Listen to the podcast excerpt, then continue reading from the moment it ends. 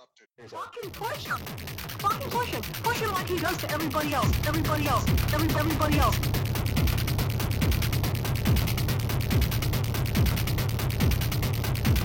I'm just out of the shower after my physical therapy appointment and don't know if you talked about it, but dollars to donuts, if Trump gets through this with a relatively normal course of the disease, he will come out of it with incapacitating fatigue that will last and last, where he will barely be able to function. Everybody else! Everybody else! Every, everybody else! Awesome points, Cynthia. Awesome points.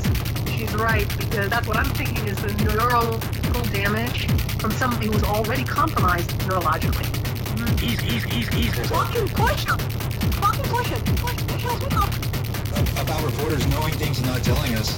Here's an update from CNN. It says one minute ago. The president was spooked after he tested positive for coronavirus, became increasingly alarmed as he developed symptoms, a source says.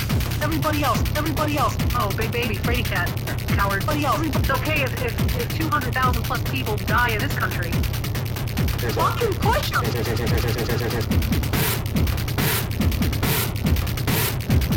Incapacitating fatigue.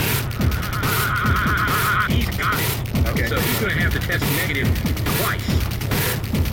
You know what? If I can just say this, uh, Yeah, again, Everybody else! Everybody else! Every, everybody else! if I can just say this, I can just say this. People die in this country. Dump, dump, dump, dump. Fucking him! Fucking him! being interrupted. Being interrupted. The town hall is made anyway. I'm being interrupted. I can see, I can see Joe being interrupted.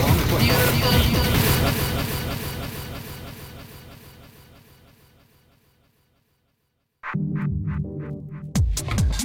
you.